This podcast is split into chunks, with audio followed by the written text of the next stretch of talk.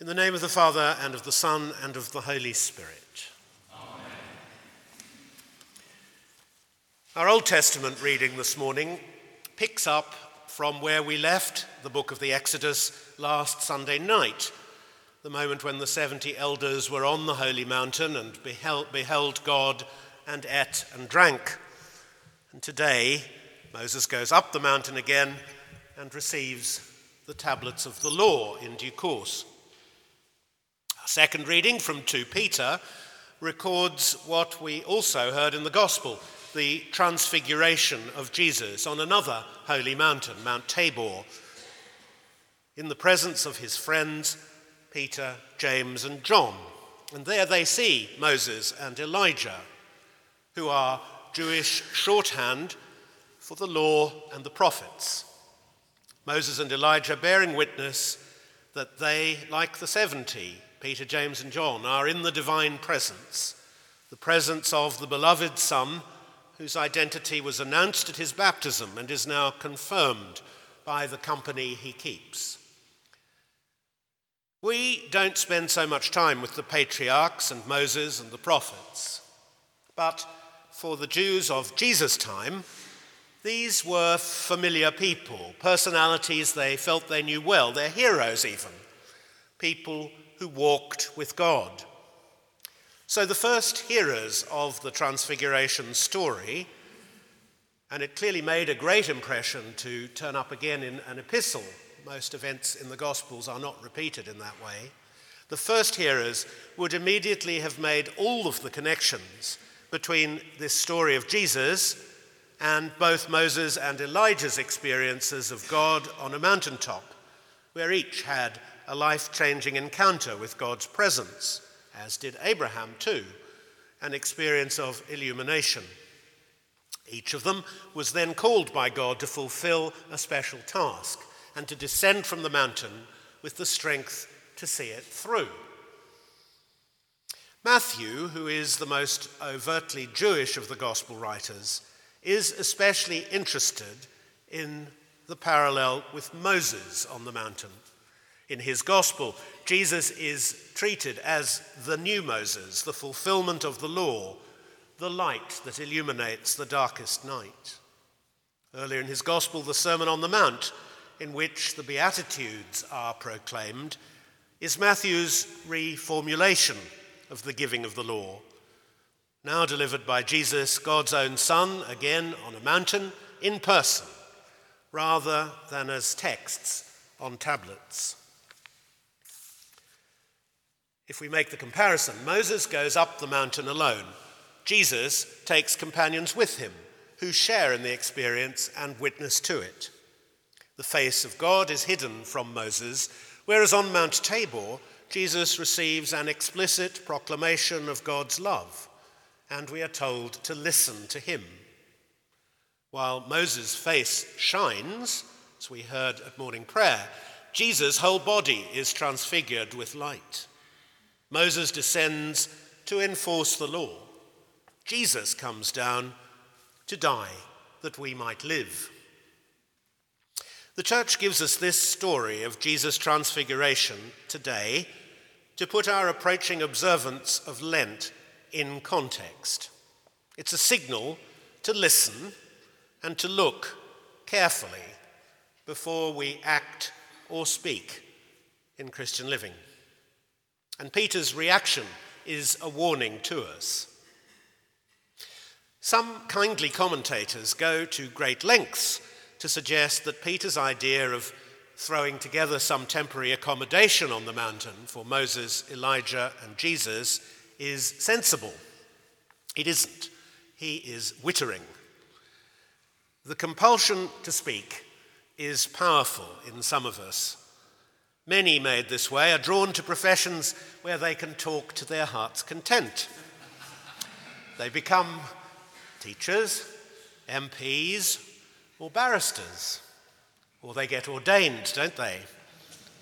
If Peter was the first clergyman, no sillier an idea than saying he was the first pope, it is not surprising, is it, that he felt obliged to say a few words.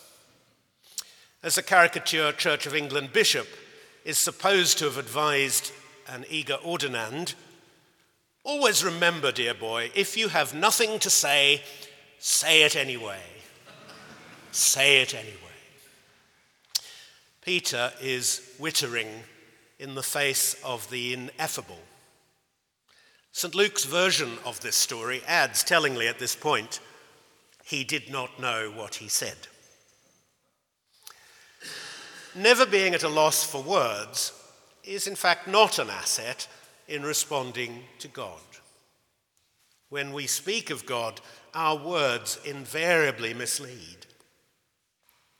It's reported that on St. Nicholas Day 1273, in a church in Naples, the Dominican friar Thomas Aquinas said Mass as usual before beginning a day of lecturing and writing. During Mass that day, something happened to him he experienced an overpowering mystical vision. And straight afterwards, he ceased writing his great work, the Summa Theologiae, and said, All that I have written appears to be so much straw after the things that have been revealed to me. He went into silence. The command of God's voice on the mountain, as you heard, is listen to him. And in the Bible, to listen is to obey. Immediately after this mountaintop experience, Jesus, Peter, James, and John are confronted with a disabled boy whom Jesus simply heals. A practical testimony rather than a sermon is required then. The only reason that we deny ourselves anything or commit ourselves to actions of service in the 40 days of Lent is surely to listen more carefully to God. The coming season is intended to help us sort out what really matters, to cast light into the dark places of our lives, and to focus on the primary relationship that gives meaning and purpose for this world and the next. The God of Mount Tabor is not really interested in us fulfilling the letter of a legal code in isolation. He wants us to have hearts that listen to the gospel of love so that we can gain power to transform the world through the generosity and sometimes the sacrifices of our daily lives. The gospel is local, personal, and particular. Each of us has the ability to advance it in the smallest of our actions, or not.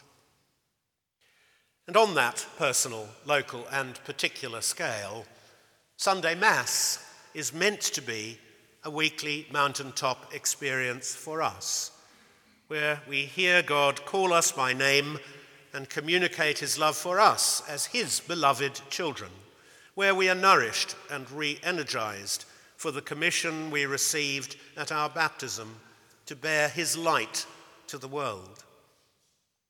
Anything that we can do this Lent that helps us to remove whatever gets in the way of our generous response to his love must be worth the effort. In the March parish paper, I've offered some reminders, and they're just reminders rather than anything startlingly new about how to keep Lent, to observe it, to listen to God.